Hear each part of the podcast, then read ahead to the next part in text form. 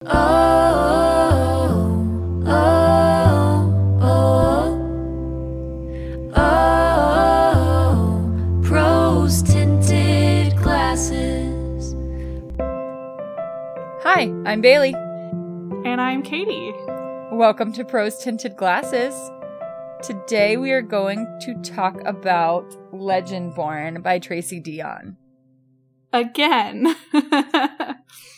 Yay, Um, technical difficulties. yeah, Bailey and I just had a whole conversation about this, and uh, we had a, a technical issue and it didn't record, and so now we're starting over.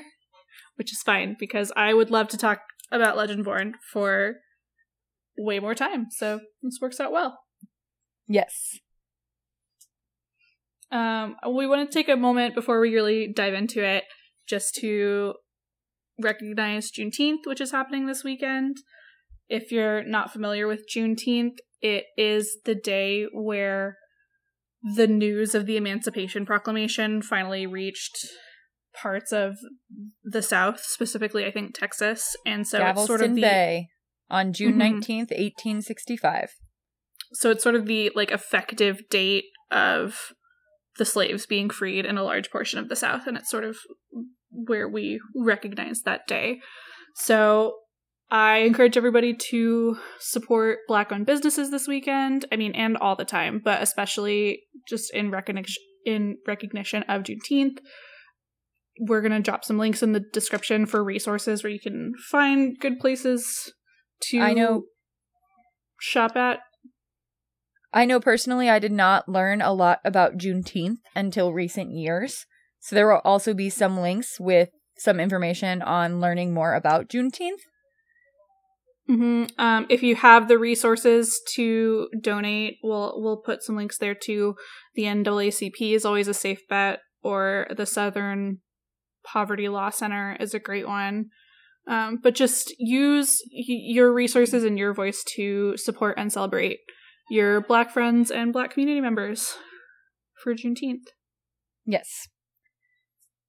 The next top of the episode thing to get out of the way is the uh, spoiler warning. This is not a spoiler free podcast. We will be jumping into some heavy spoilers right off the jump.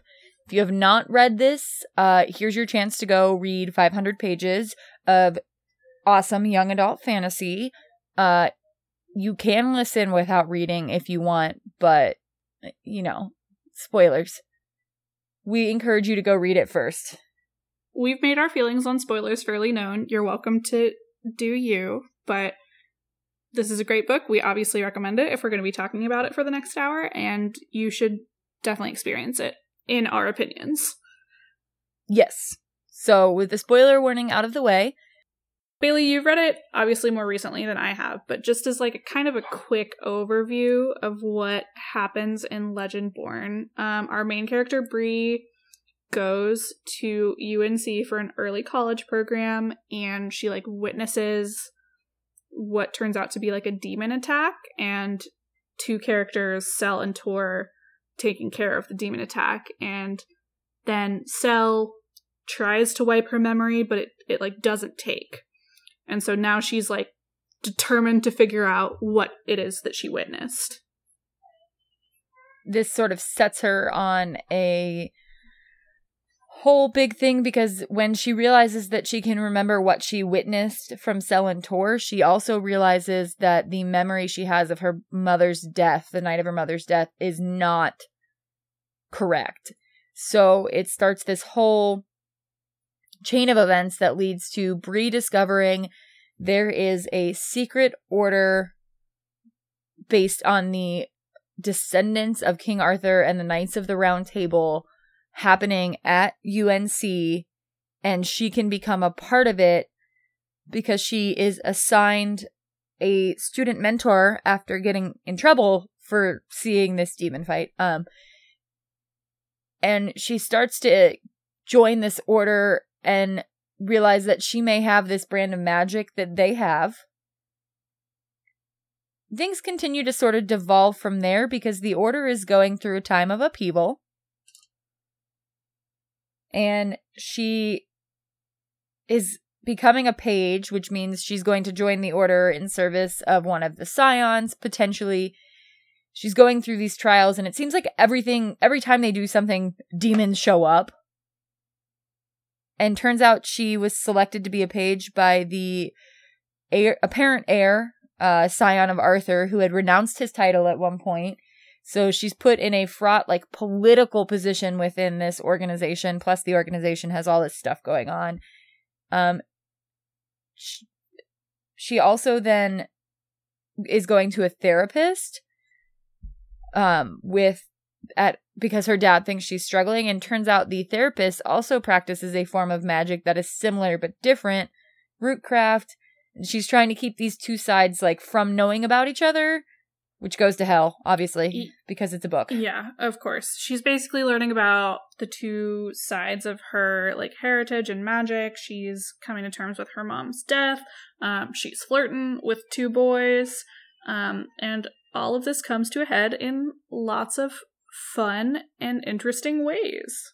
yeah there's a big twist at the end there's some battle scenes she learns to use weapons it's all around a uh very very fun fantasy with all those elements Mm-hmm. So, if you haven't read it, which I suspect at least Daniel has not yet finished re- reading it, there's your primer, and um, now we're gonna just dive into talking about it. Woohoo!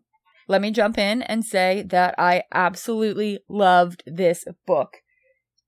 It was such a great read for me. It came at a perfect time where I was feeling a big slump with YA fantasy. Nothing was clicking. I felt like we were hearing the same story over and over again, and I wasn't really into any of it. And along came Legendborn, and we have an Arthurian legend in a fresh setting with a great storytelling and I'm just obsessed. When we had the idea for this podcast, this book was actually one of the first ones I told Katie that we should talk about.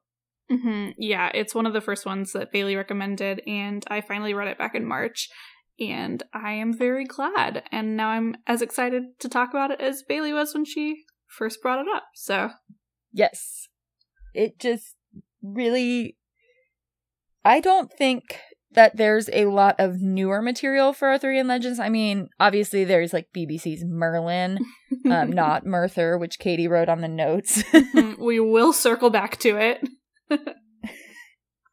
Uh, but I saw a Tumblr post the other day, and then also there's an author's note at the end of the no- at the end of the book talking about how Arthurian legend is sort of a loose collection of ideas and inspiration and storytelling, and there's no direct canon material necessarily. There's not like you know, with Harry Potter, you can write fanfic, but you're always going to come back to that canon, that core amount of detail that is what was set out for the story. Whereas with uh King Arthur and the Knights of the Round Table, there's a lot more just like thousands of years of people being fascinated by this and telling their version of it. Mm-hmm. Yeah, it's really fun that the like Bailey said, there's there's no original source material. It's just people going like, well, I like this part of the story, so I'm gonna keep it ad infinitum until we've got this kind of loose hodgepodge of of myth. It's it feels to me sort of like the way um like vampires or like monster myths are, where like people just pick and choose the parts that they like. So like somebody like might like their vampires you know, for instance, sparkly, Sparkly? and some might like them allergic to sunlight or allergic to garlic, or they can't see see their face in a mirror, or they need to be invited in. But all of those are just like portions of a larger mythos. And when you choose to tell a story about vampires, you get to pick and choose. And so when you choose to tell a story based on Arthurian legend, you get to pick and choose. And you also get to include a little uh, Twilight reference with the uh, spider monkey joke. Um, I loved that. It's such a throwaway moment, but it's a reference to that that vampire movie, and it's, so it's funny that you brought up vampires, Katie, because um Sel is carrying Bree at one point, like in a fireman's carry, and she's like, "I don't. If you're gonna run, I don't want you to carry me like this. It needs to be like that vampire movie. I want to be piggyback." And I just lost it. yeah, it was Um, golden. But moving back to, you know, the actual story. hmm So yeah, I agree. I think that it's definitely like a fresh setting and like a fresh sort of conception for a YA fantasy. I feel like, you know, YA fantasy is chock full of Eurocentric mythology, I guess. And I mean, you know, the Arthurian legend is also Eurocentric, but it's it's taking it in a in a direction that's not just like vaguely um like you could just plant it at a castle in Europe. You know what I mean? Maybe not. Yeah. I don't know what I mean when I said that. I had a I had a direction and then I lost it. I feel like I get what you're trying to say. You're trying to say that this is a little bit this is turning some of that Eurocentric stuff on its head a little bit in the way that it's told, but it's not entirely without being Eurocentric because it is King Arthur and the Knights of the Round Table, Mhm. which is at its core the the basis. This very little bit of quote unquote canon information is a Eurocentric tale. but again it's it's centered it like takes that as the inspiration and then it very much centers it on like an, the american experience and in large part the black american experience which um, we're going to go into in more depth in a little while. I think first we would like to get all of the dumb nonsense out of the way and talk about for instance the bane love triangle. Um i when I was getting ready to read this, I had seen enough like tidbits about it to know that I probably was gonna like Sel and just because of who I am as a person. And at first, I feel like he didn't really do much for me for like the first half or maybe two thirds of the book. And I was actually really into the like easy um rapport that Nick and Bree had, and I thought that was very nice. And then uh I did eventually board the Selwyn Kane train though, and I am very much team Sel now. How about you, Bailey? Yes. Um so I might have warned you that he was portrayed as more of the bad bad boy. I mean, he does wear all black and has tattoos, has his ears gauged, which as we all know is a sign of a bad boy. Mhm. Uh but surprisingly in this case I am actually I'm on team Selwyn Kane for sure. Mhm. I think it's very easy to root for Nick and Bree, and I think that their relationship is is really well written, and I like the development of it. But also, yeah, I'm just like mm, I'm rooting for Sel right now. Yeah, I think Nick is just really easy to like. He is very much like if a golden retriever were a person, but not an angsty golden retriever. No, but he's also like very heroic, so I don't know. So are golden retrievers.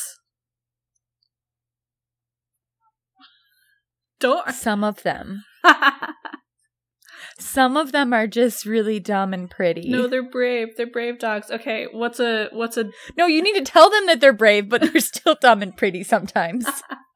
okay. okay my parents had a dog spencer and he he was so loyal and like he wanted you to love him so much but he was kind of like a bumbling idiot just always in the wrong spot at the wrong time but he wanted to be so badly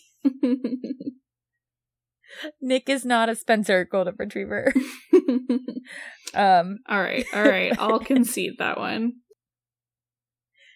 But he's very he's very Nick is- likable. Is the point? Yes.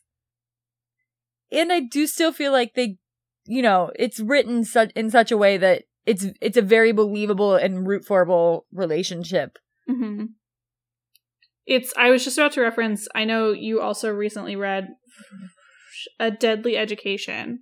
What was the the character, the like main guy? Oh, you know what? He could be interchangeable with Nick, and I wouldn't be able to tell you. That's Which that's I think that was the the point point, I was about here. to make. Yeah.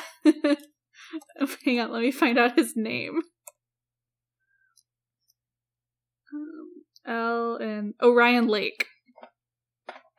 Okay. Okay. Oh yeah. Okay. Mm, yeah. Okay. I they could have been in. They're both like the heroic golden boy that has to save everybody or whatever. With um, although we do come to find out in the biggest spoiler twist of the book that um Nick, while raised to think he's the scion of Arthur the entire time, is actually the scion of Lancelot, and Bree is the scion of Arthur, um, which is also sort of uh flipping the script on the heroic golden boy because at the end of the day, Bree is the one who's able to pull Excalibur from the stone and save the day. And I think that that that was a twist that is my favorite type of twist where as soon as it was revealed, I was like, fucking duh. Like, she's the protagonist. Obviously, she's Arthur. And it was like foreshadowed in a bunch of different ways, including but not limited to her showing up at that one event wearing red and gold, which are the Arthurian colors. But I still managed to not see it coming, the like until like right before it happened. My oblivious to subtext ass did not notice it the second time until like almost at the very end when I was like, oh shit, that's right. So I first read it in 2020 and um you know, then I reread it in prep for recording this episode and it wasn't until I was like gearing up for the end when they were going back down into the caves that I was like, "Oh my god, that's right. I had completely forgotten that twist." Mm-hmm. So uh there's that. What kills me though is did you ever watch Avalon High? It's like an old Disney Channel original movie. No. It was also I think it was also a book probably written by Meg Cabot, who was my favorite author back in the day. And um spoiler alert for Avalon High, the twist of that book was also that was that the main girl character was Arthur. Cuz it was also just like an Arthurian legend thing where they were all like reincarnated or whatever. So I really should have seen this coming the first time that I read it. I should have seen it coming because I've read the damn book before. yeah, that one's that one's pretty inexcusable. it was such a fun thing to learn again. I was like, "Oh yeah, I'm very into this." the drama. But my favorite thing about the twist is that back to BBC's Merlin, justice for Merthur. It means woo. that Bree is Merlin, or Bree is Arthur, and Sel is Merlin, and so we can still ship Merthur in the year of our Lord 2021. and I will be taking to Tumblr for it if it happens. Because the only reason I ship Merthur in the first place is because of Tumblr. I have not watched BBC's Merlin. Um, I just once again ship something that I saw online from being chronically online back in the day. It's fair though, the gifsets are just captivating. How can you They're very charged. I can feel it. ship them? Yeah, but I was I was very excited about that revelation. yeah, with the Selbree Merlin Arthur thing, it will be very interesting to see where that goes and if we get anything from it because there is always some sort of like there are a few instances where Bree is like, man, it shouldn't be, but look at Sel, like that dude's hot. Um, so we'll see where it goes. Yeah, it was interesting the way that they built that relationship up too. It was definitely not the easy relationship the way that Bree and Nick started out. And honestly, I was not that into Sel for like the first half of the book because he was he was like not interestingly standoffish. He was just this like gremlin lurking in the shadows to accuse Bree of being suspicious for no reason for like the whole first half of the book. Don't be suspicious. Don't be suspicious. Don't be suspicious. Don't be suspicious. he was very single-minded in the first half of the book about like Bree clearly being uh Goruchel to infiltrate the order and do this, that, and the other. Um and he wouldn't let it go, even when everyone else was kind of like, I don't know, dude. And it came to a head when he engineered the second uh trial to make sure that he would be alone with Bree at night and could set the hellhound on her. But then you know things happen and turns out uh there was no reason for him to be suspicious or what he thought he should be suspicious of um and it almost got them into even worse trouble. Yeah, and until that turning point, it's like, the, like I don't mind this the trope of him being like endlessly suspicious and refusing to let it go, but like it didn't, it didn't result in like fun banter. It was like it was just not fun after a point. and then thankfully, thankfully, they had that moment and kind of turned it around and he became my entire heart. Right. Uh, one thing that sort of plays into some of all of this, maybe, maybe them being 16, well, or however, like much younger than I think, because I had a very hard time remembering that they were 16. Um, maybe that's why Sel was so like suspicious and wouldn't let it go because you know how when you're younger things are much more heightened and maybe a little less rational, but also, it, yeah, it was it was just like so uninterestingly stuck on this aspect until after that night when he suddenly realizes like oh there might be something else and starts to like loosen up and become more of a character and not just like the tattooed guy that drops out of the sky to save them Yeah, for sure. We've talked about this before, most notably in our new adult versus young adult episode. But I just don't know why these characters, they feel like they've been artificially de-aged so that this can be a young adult book. Like she went so far as to still put them in college. They're just college students, but for some reason they're 16 and 17 year old college students. Right. It's absolutely insane. And I I just don't buy a lot of it about them being that young and I don't think that the canon reasons for them being that young are are like strictly necessary for it to happen. Yeah, it's definitely not compelling. Like the whole thing about how their bodies get used up because they're being used by their lieges or whatever, and so they have to start super young. You know, that could easily still be true, and they could have to be like their expected life, like their life expectancy is 25 years instead of 20 or 22 years or whatever it was in the book, you know? There's no reason Right. for that, like, two to four years that it feels like they've been de aged.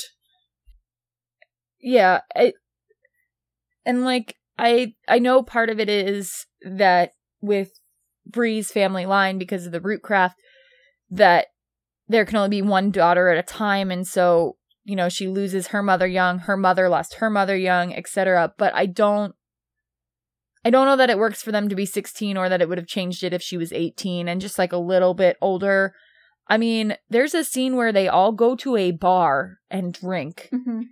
it, I, did I lead some like super sheltered Midwest life where like a- large group of 16 to 18 year olds can all get fake IDs to go to Tap Rail to drink or what? Because I kept forgetting while reading the first and the second time that when Bree goes to meet them all at the bar, she's not just like one of two or three 16 year olds going.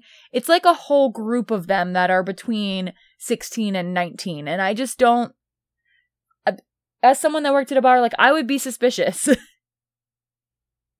Yeah, it, it's not believable to me. it was very weird. And, you know, nothing about this novel to me necessitates that they be teens other than the artificial constraints that were put on the book and the characters.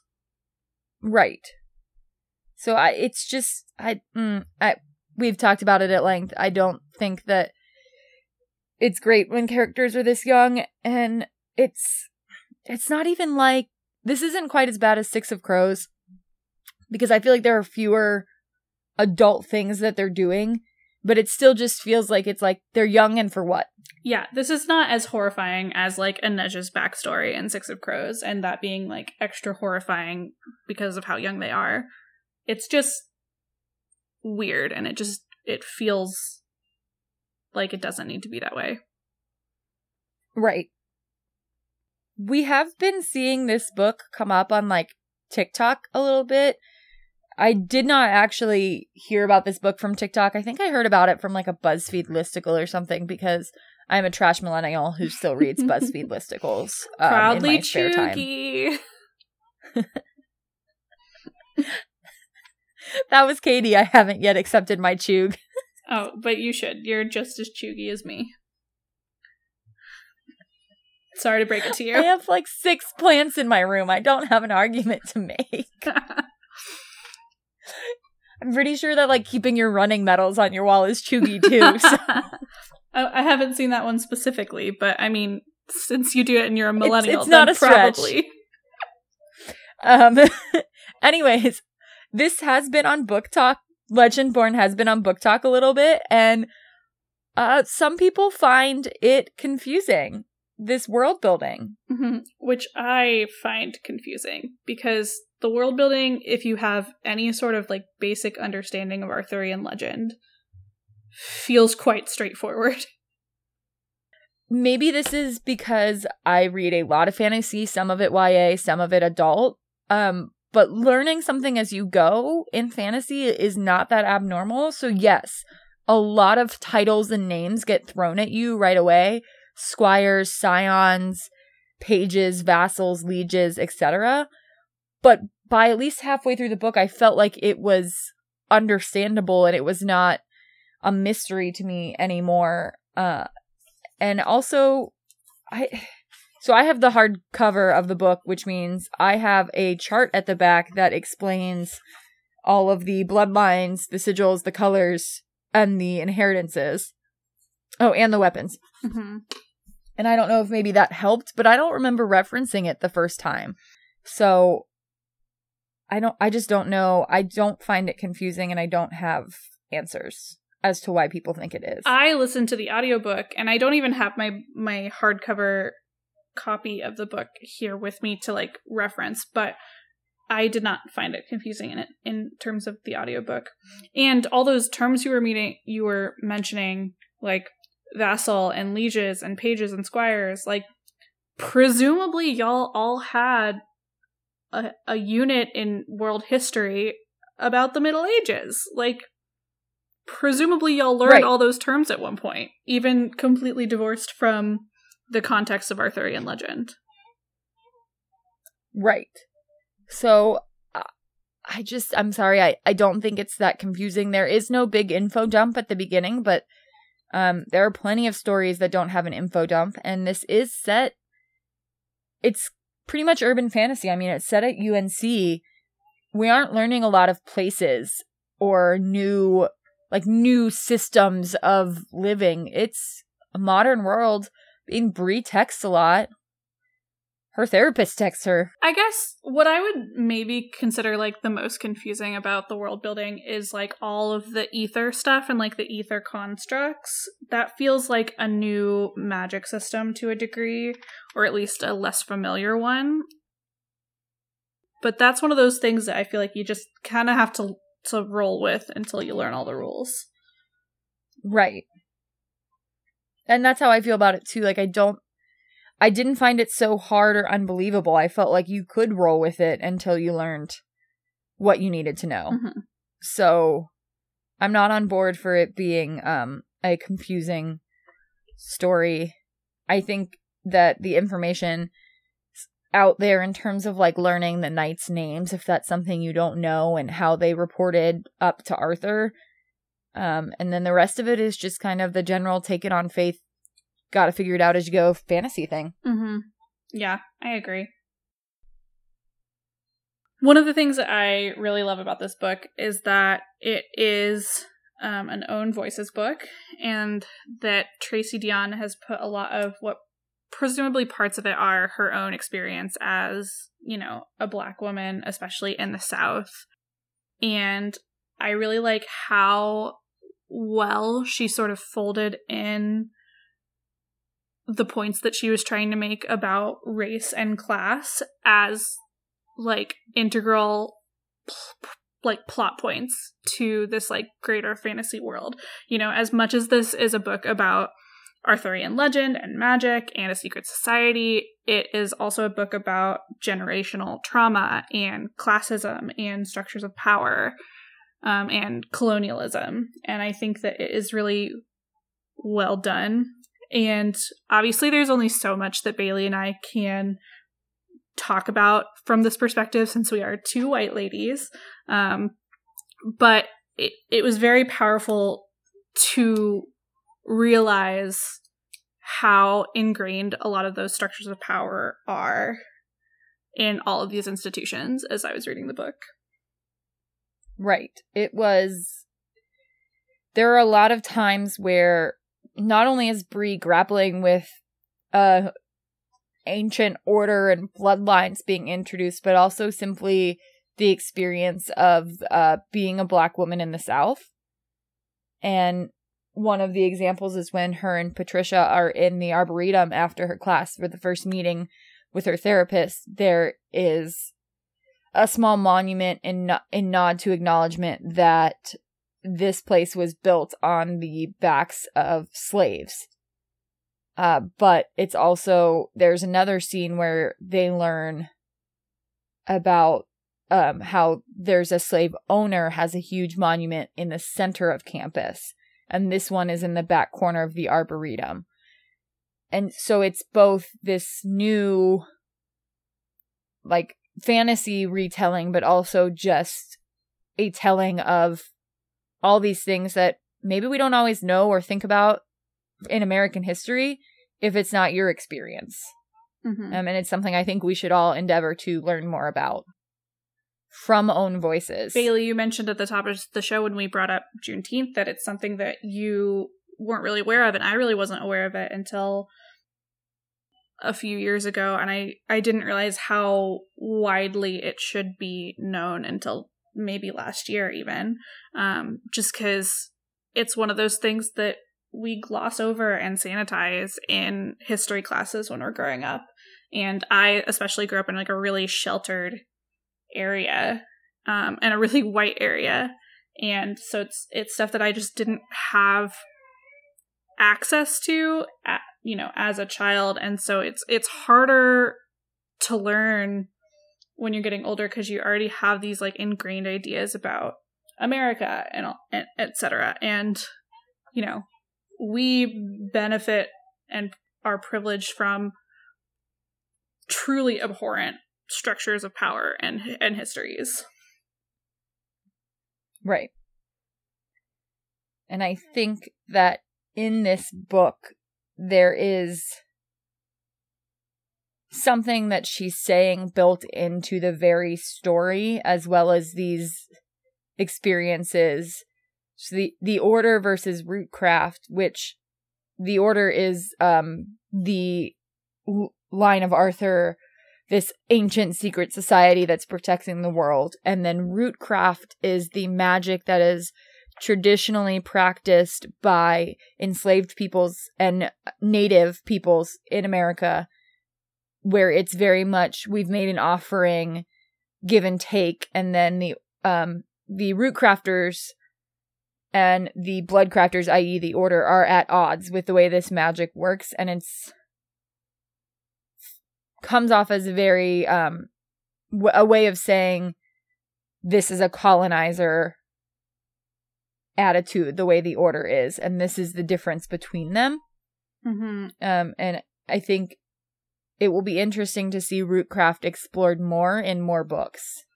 Yeah, it's definitely interested interesting to see like at, just to expand on what Bailey was saying that the order system of magic is very hierarchical and it's very um it feels very entitled and like you know the one person who's the descendant of you know their knight or whatever are the ones with all the power and they're the ones that dictate the structure of the organization and then rootcraft feels much more in tune with like historical black culture and community and like that sense of learning from and giving back to your ancestors and it's it's Right. just a very powerful way to to just like ingrain it in the story Yes.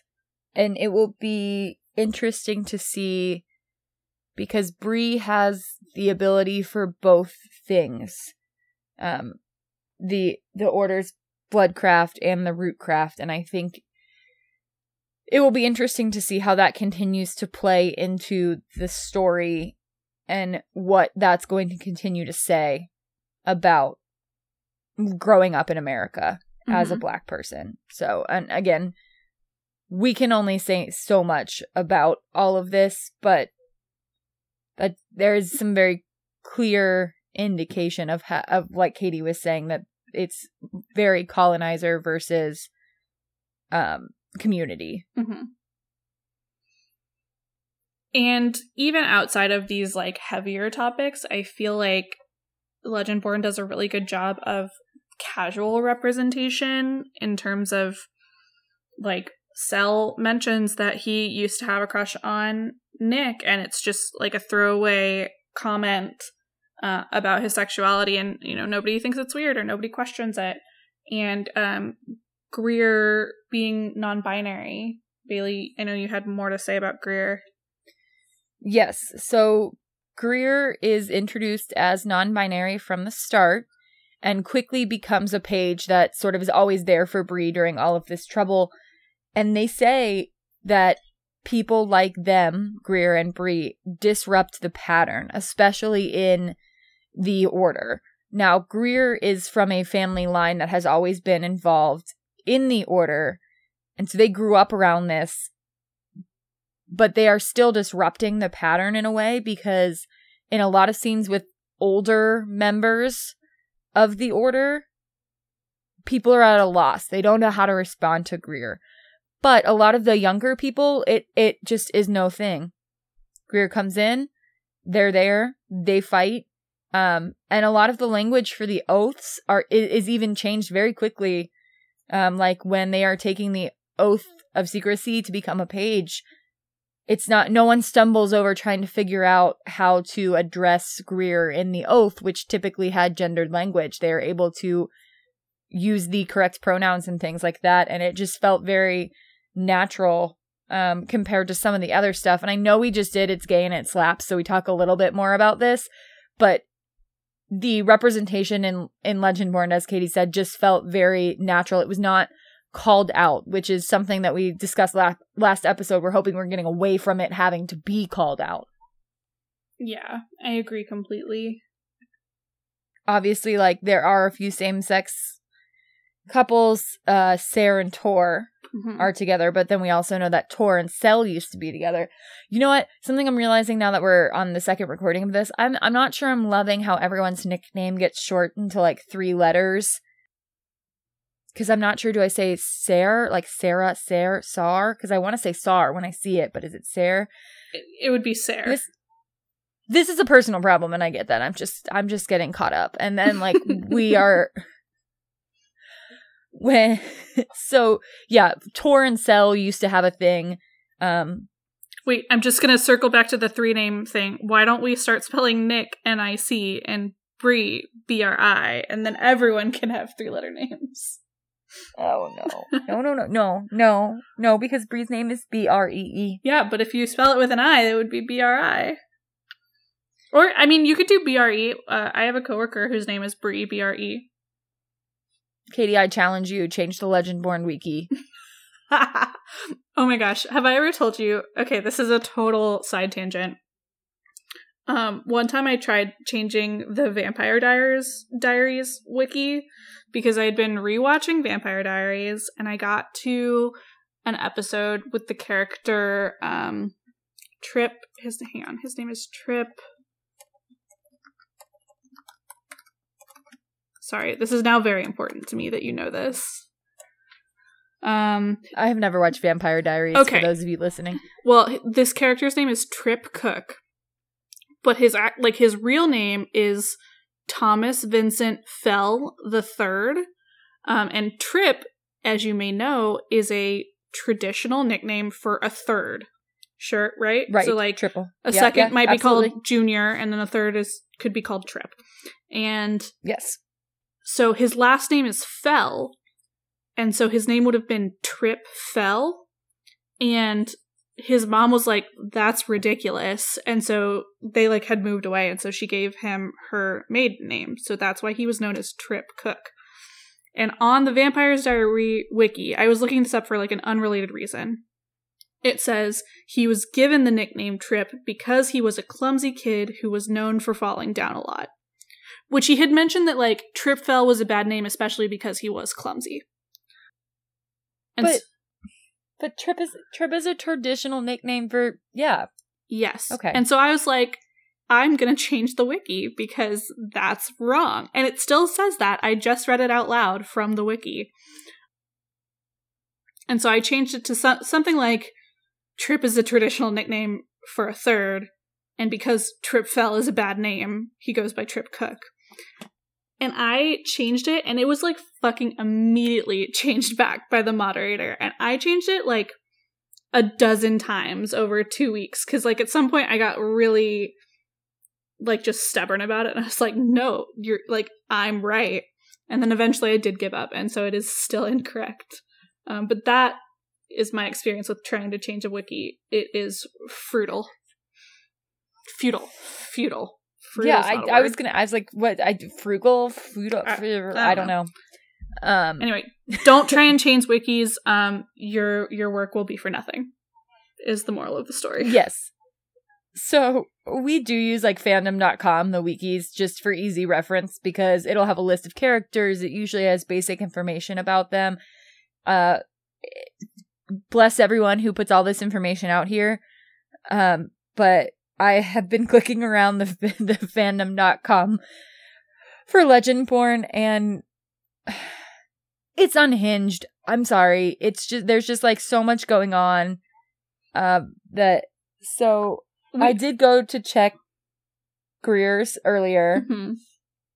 and what really stood out to me is that there's no information except for the biographical information and uh their status is alive and their species is human. That is it. Mhm. And just for transparency, we did click around in the wiki for like 10 minutes the first time we tried to record this. So we're just going to hit you with um, some of our favorite hits because it did get really unhinged.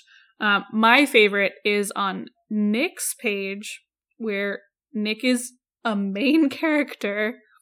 All it has is his physical description, and it only gives you tall white boy, tousled strawberry blonde hair, and blue eyes. That's all you get. Yes. Um, however, if you go to Selwyn Kane's page, it's multiple paragraphs about like his relationship with his mother, his relationship with other characters.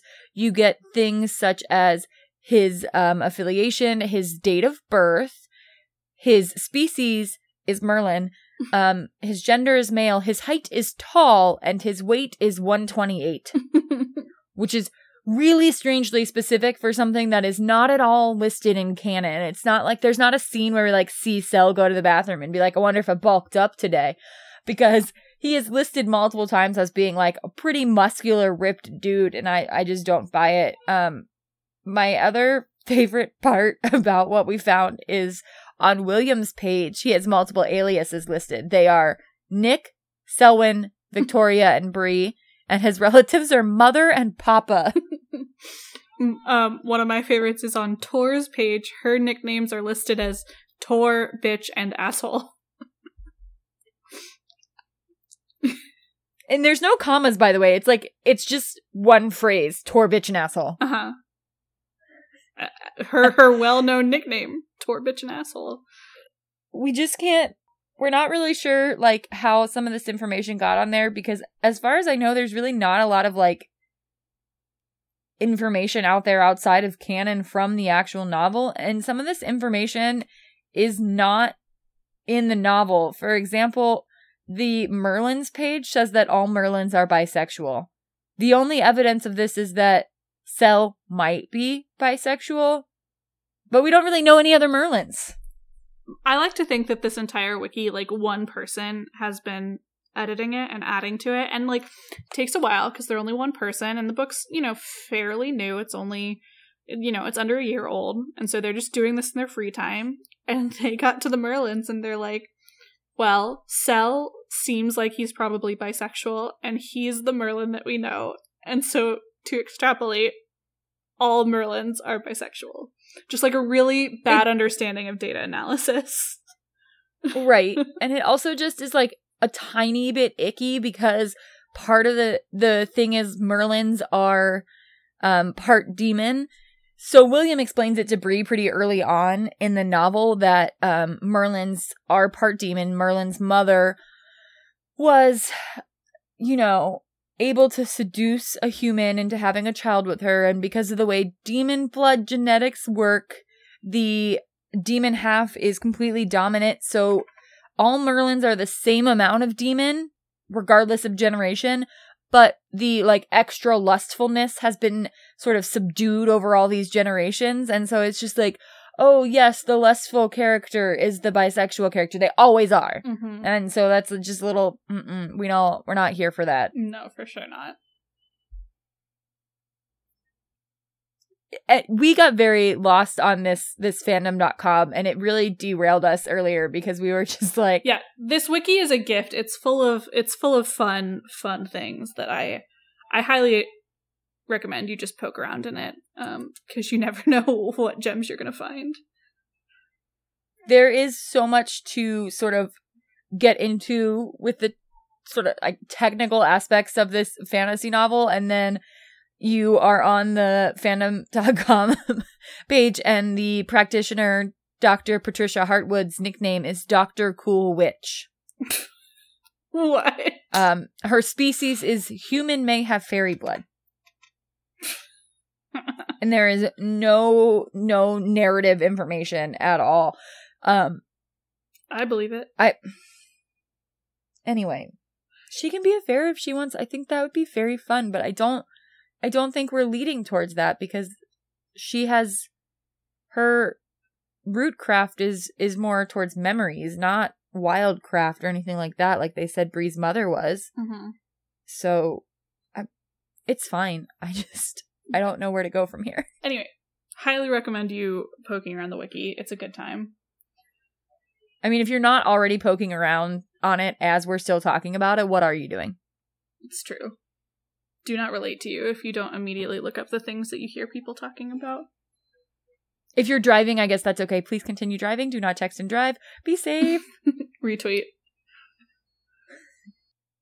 I listen to podcasts a lot while driving, and so I think sometimes I do do that. I'm like, oh man, I should look this up, or like I should do the thing that they're talking about. But by the time I arrive at my destination, uh, it's it's too late. Yeah, it has left my brain. This was cheese that is my brain often. Whoosh. Yep, it's gone. It's I I got a new email app for work. It's a long story, but I needed like a, a specific client so that I could get a fancy signature. And the notification noises are like still very new and so I get I like I'm startled every time a new notification noise happens. But the one for sending an email is a very satisfying whoosh. And that is what I imagine is happening in our brains when we're like, we should look that up, but, w- but we're still driving. And then we get to the place and brain goes whoosh. Yes.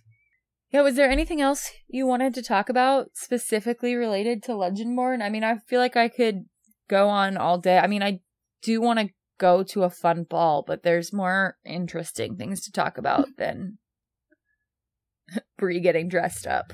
I'm always down for a fun ball and for good dress ups. Um, but no, I uh, feel like we touched on the things that I was most excited to talk about. I mean, more is going to come to mind, and I'll probably be texting you about Legendborn like within a half hour with things that we forgot to talk about. But As as one does. as is Um, tradition, Yes. Because I think, yeah, I, I've lost. I feel like I had one or two more tangents that I went on that weren't in the notes, but I don't remember what they were. hmm That were like very specific. the perils to- of of technical difficulties. Some of those things are just lost Yes. forever. Sorry to our listeners. Yeah. Uh, I'm so there's not a lot of information on the second book, though it is it has been said that there will be a follow up. I'm very excited to see where we go from here because as we left it, like Nick is kidnapped, I guess. Like Lancelot's gone, um, and Bree has a lot going on. She's discovering her bloodcraft and that she can be uh possessed and her ancestors do come help her out help her out a lot and um occasionally give her a hard time hmm for things and it'll be interesting to see how much more we explore that side of of Bree because I felt like in the first book we got a lot of the order and I'm wondering how much of her her rootcraft history is going to come into play in future books. Yeah, and the like particular differences between like rootcraft and wildcraft and just how those all play against each other. I'm really interested to learn about. Yes. And I think it will be also interesting to see how all of the continued um, pieces of this puzzle that come together are because it does this book for like upon a second reading i feel like i picked up a lot more on all these little pieces that i think are going to come into play into a bigger picture Mm-hmm. and that is exciting and i'm ready for it and we're going to have to wait that's one to us for a book all my life Literally constantly. It's what's it like to not have to wait for the next book in a series you like? I do not know. I don't, I don't know. We'll never know because I think we will be waiting for Doors of Stone until we die. Oh yeah, we're we're for sure at least not getting like Winds of Winter. Can you imagine? Yeah. All right. Well, I can't imagine anything. a- any wrap up thoughts, Bailey? No, just that I think you should go read this book as um just a great YA fantasy. It will hopefully do to, for you what it did for me and sort of reignite your love for this genre. And I can't wait to see what more Tracy comes out with and what else we can read from her in the future. And uh, I think those are my closing thoughts. All right, cool. Um, well, we'll see you in a couple weeks. Please go support some black owned businesses this weekend. And in the meantime, we are right. And we should say it. Pour yourself a glass of wine.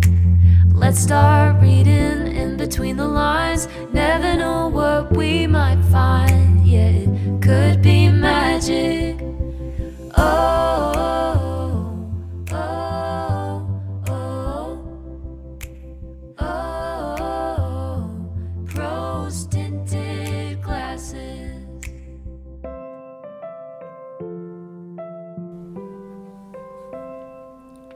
Prose Tinted Glasses is hosted by Bailey Utrecht and me, Katie Phillips.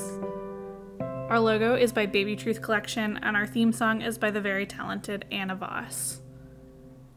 Be sure to rate and review us on Apple Podcasts if you enjoy the pod. It's really going to help us grow. And we'll see you in a couple of weeks.